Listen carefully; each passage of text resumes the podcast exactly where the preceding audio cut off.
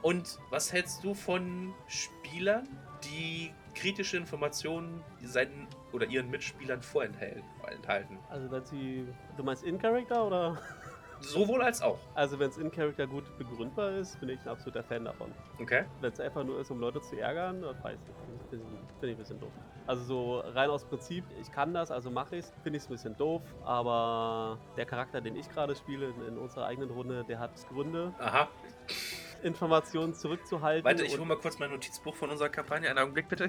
ist auch nicht der einzige Charakter in unserer Spielrunde, der Informationen zurückhält. Wohl wahr, wohl wahr. Touché.